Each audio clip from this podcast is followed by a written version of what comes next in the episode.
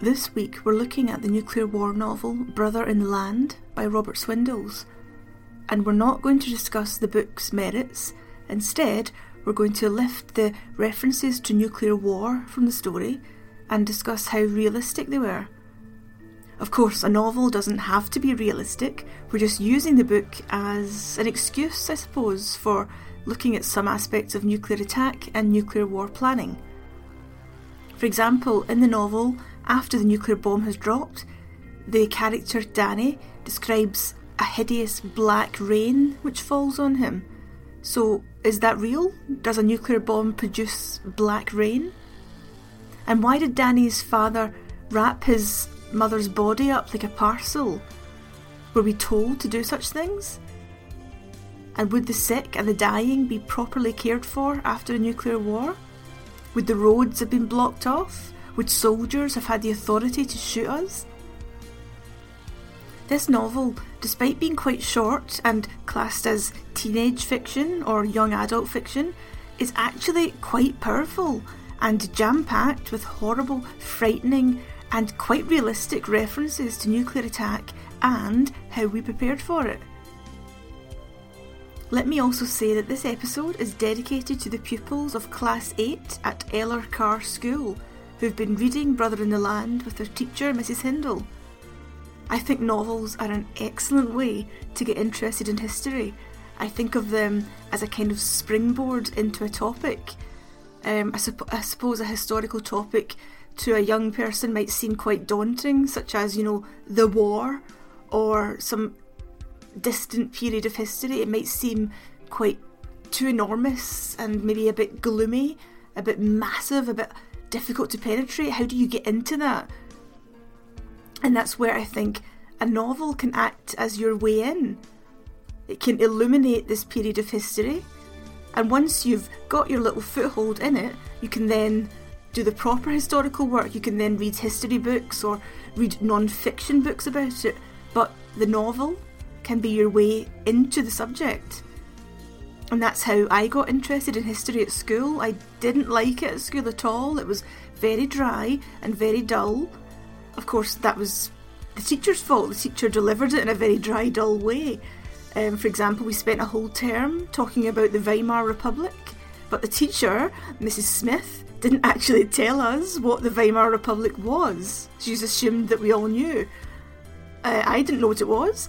And of course, in these days, there was no Google. You couldn't just quickly tap it into the internet and find out what the Weimar Republic was. The only way, really, to find out, without doing lots of research, would be to ask the teacher. But I was far too shy to put my hand up in the class and say, Whoa, whoa, whoa, Mrs. Smith, wait, wait, wait. What's the Weimar Republic? So I just sat there letting her talk about it without even knowing what it was. So no, I was I found history very dull at school my interest in history, and I went on to study history at university and get a history degree. My interest in it at school came from English, my English teacher, not my history teacher. It was my brilliant English teacher, Miss McCluskey, who got me interested in the Second World War through novels. The class read a novel, a young adult novel called Friedrich, which is about a Jewish boy in Berlin in the 30s. And then she told us to go off and do some more reading, and so she suggested other novels about the Second World War. And she gave me Sophie's Choice by William Styron, which of course is absolutely brilliant. And after reading that, I was hooked. I was obsessed. I had to find out more. She also suggested to me Mila 18 by Leon Uris, which is about the Warsaw Ghetto. So after reading those two books, those two novels, I just had to go to, the, to my local library, Rutherglen Library, and find out more about it. But I can't imagine having that thirst and that desperation to learn more about it without having read those novels, first of all. They illuminated the whole subject for me. Without them, the whole topic of the war or the Holocaust would have been too big for me. So, English and novels did far more for my love of history than history ever did. So hooray for novels and good teachers. Of course, if the pupils at Eller Carr are listening and want to read more novels about nuclear war, which are aimed at a young adult audience, then of course they might want to try Z for Zachariah, or of course the very famous When the Wind Blows, which is a graphic novel, or a comic as I would call it, but I keep being told off by my husband who's serious about these things. It's a graphic novel, it's not a comic. So I would suggest When the Wind Blows or Z for Zachariah if you want to learn more about it. Or do what I was never brave enough to do and ask your teacher, put your hand up. I was too shy at school. If I'd said, Miss, what on earth does this mean? I might have learned more, but I was too shy. Ask your teacher. Find out more. Grab all the books you can. But for now, let's look at what Brother in the Land by Robert Swindells tells us about nuclear war.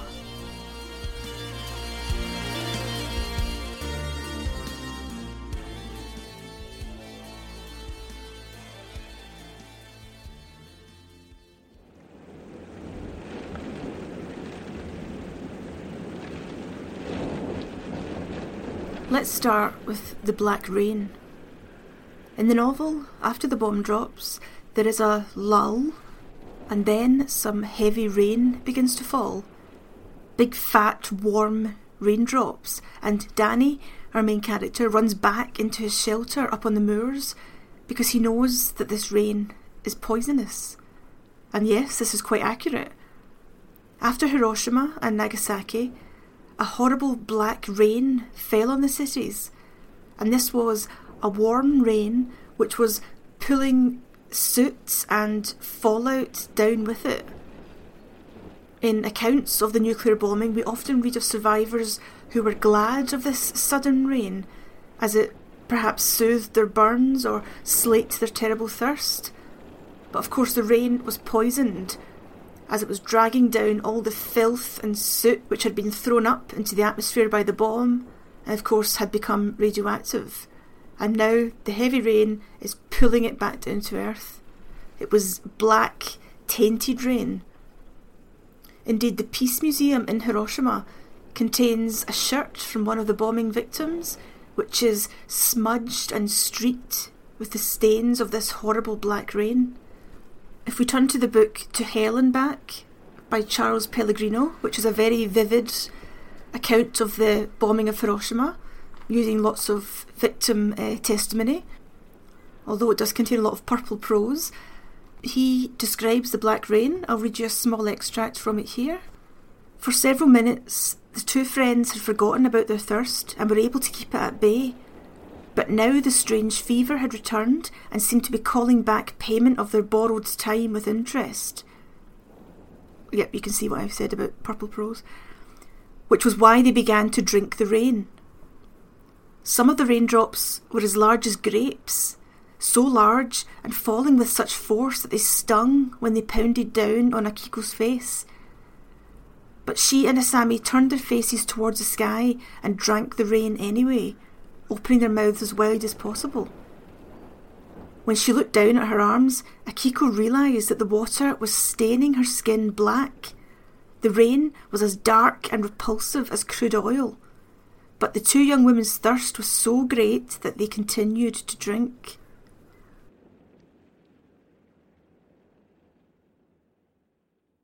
When the rain subsides, Danny emerges from his shelter and decides to grab his bike and try to make it home. Maybe his house is still standing. Maybe Mum and Dad and Ben are okay. He thinks there's no point staying up on the moor worrying about fallout because he's already soaked by the black rain.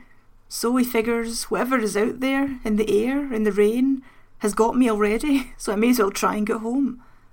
But he's stopped on the moorland road by some tough looking dudes in army gear. They order him to get off the road as it's an ESR, Civilians must remain where they are, says one of them. So, what does this mean? ESR means Essential Service Route, and again, this is totally accurate. The main concern of the authorities after nuclear war, or at least one of their main concerns, would be to keep the population quiet. They want us at home, looking after our own injured so that we're not a drain on the health authorities they want us at home dining on our own careful stockpile of tinned goods so that we're not making claims on the government stockpiles. And crucially, they want us at home so that we won't be clogging up the roads trying to escape. The advice from the 1980s in particular was stay in your own home. And they offered us reasons for this, such as the mildly threatening if you leave and head to another area of the country, people won't know you, and the authorities there will be under no obligation to house you. And if you do run, it means the local authorities in your own area can take your home and give it to someone else who's homeless. The advice was also that there's no point running because fallout can spread anywhere and everywhere. You might want to run to the countryside, but be assured that fallout can be carried by the wind and can descend on the countryside, so no part of the country is any safer than any other. And yes, I must begrudgingly admit there is good common sense behind that. So you may as well stay in your own home. But what the government didn't say is that we would like you to stay at home because that means you're not out there clogging up the roads and being a damn nuisance. The last thing the authorities want is everyone trying to run for it, everyone out there causing gridlock, spreading hysteria, causing chaos. Stay at home where you are relatively under control. Here's a clip from the famous Protect and Survive government information campaign, which advised us all to stay at home. If you leave your home, your local authority may take it over for homeless families. And if you move, the authorities in the new place will not help you with food, accommodation, or other essentials. You are better off in your own home. Stay there.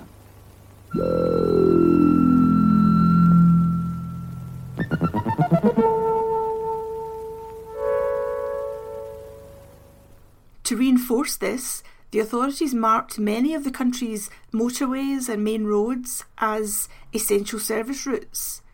And that meant that in the last days before a nuclear war, and of course afterwards, they'd be closed to civilians.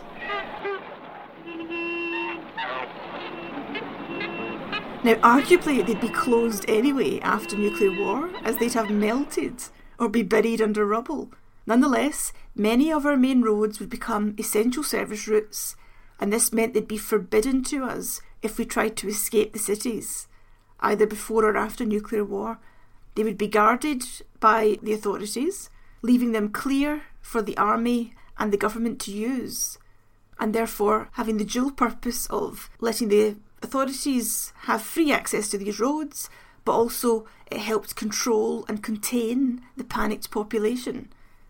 See my episode called How to Run Away if you want more info on that. When Danny finally makes it down off the moor, he fights his way through scattered corpses and the rubble of the town to make his way home, and he's overjoyed to find his family are still alive. Ah, no, wait. Not everyone has made it.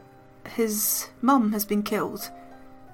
But mercifully, poor Danny doesn't need to endure the horror of seeing his mum's corpse, because Dad has neatly wrapped her up. Here's an extract from the book where Danny finds out that Mum is wrapped up and placed underneath the counter. You don't want to see her, lad.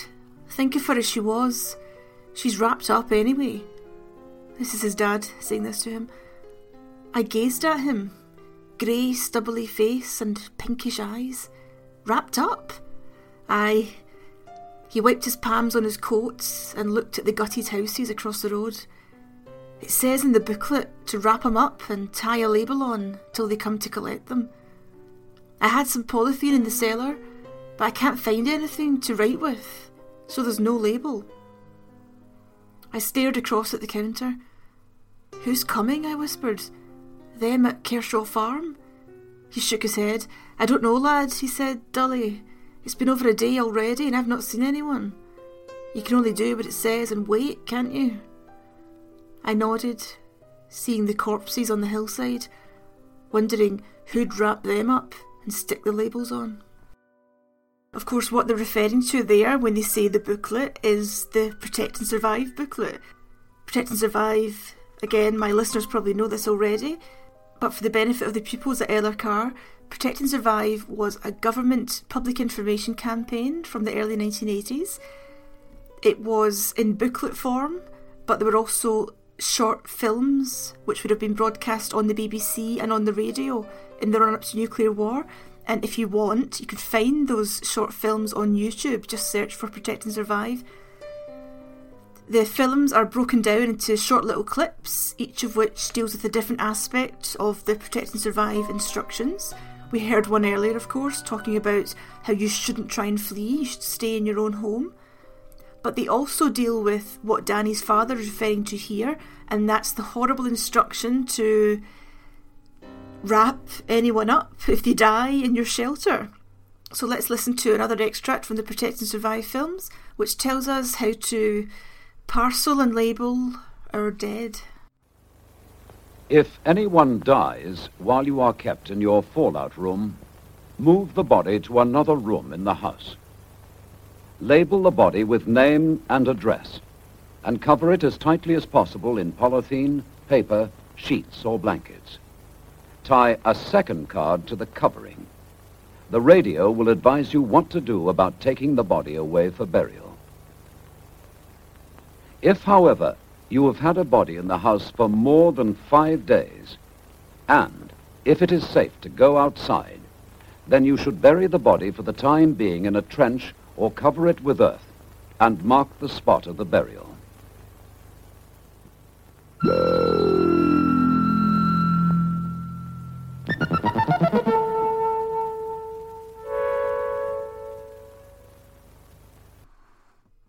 Of course, check out my previous episode called Disposal of the Dead, which was the first one I ever did, so it might sound a bit rough around the edges. But that has more detail on how we planned to deal with millions and millions of corpses after nuclear war. Let's just say there'd be no point putting nice little labels on them. We find another interesting point in the book about burial of the nuclear dead when we learn that the desperately sick and dying were all taken away in mysterious ambulances and were later shot up on the moors by the chaps at the sinister Kershaw farm. One witness speaks of mass graves being dug with earth movers up on the moor. Well, if you listen to my Disposal of the Dead episode, I think I talk about how machinery would probably not be used to bury the dead after nuclear war. And that's because we would need to preserve fuel at all costs. And so it probably wouldn't be squandered on digging pits. Not when you've got lots of survivors who could be made to dig those pits for you. And yes, of course, that raises the immediate question of compulsion. You'd have to force survivors to do that horrible task. No one's going to be jumping out of bed and volunteering for mass grave duty, would they? No, probably not. But those in charge will, we assume, also have control of the food supply. And so, if you want to eat, you will eventually have to knuckle down and obey orders. This um, desperation to preserve fuel it also caught my attention when we read that Danny's family are using water to wash with.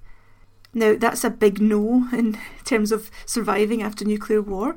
Clean water is going to be so scarce that you're advised, at least in the initial period, not to use it for trivial things like washing. If you've got a limited supply of water, which you've of course stored and kept safe from any fallout dust, you're advised in Protect and Survive to use it only for its most basic purpose, and that's drinking, and therefore keeping you alive the idea of using a limited supply of water to bathe with, that seems like a very frivolous thing. If you're a bit grubby and stinky after nuclear war, that doesn't matter. Keep your water for drinking. Of course, in the novel's defence, the characters find an underground spring or a well, so they have, in theory, limitless fresh water, but nonetheless, it does seem very foolhardy to be using it to bathe with, at least until the dust has settled, quite literally. Don't waste it on friv- frivolous things like bathing. Keep it only for drinking and for food preparation. There will be no post nuclear bubble baths. There is still so much more to be discussed in this novel, so I'm going to split it into two episodes and we'll talk about the rest next week.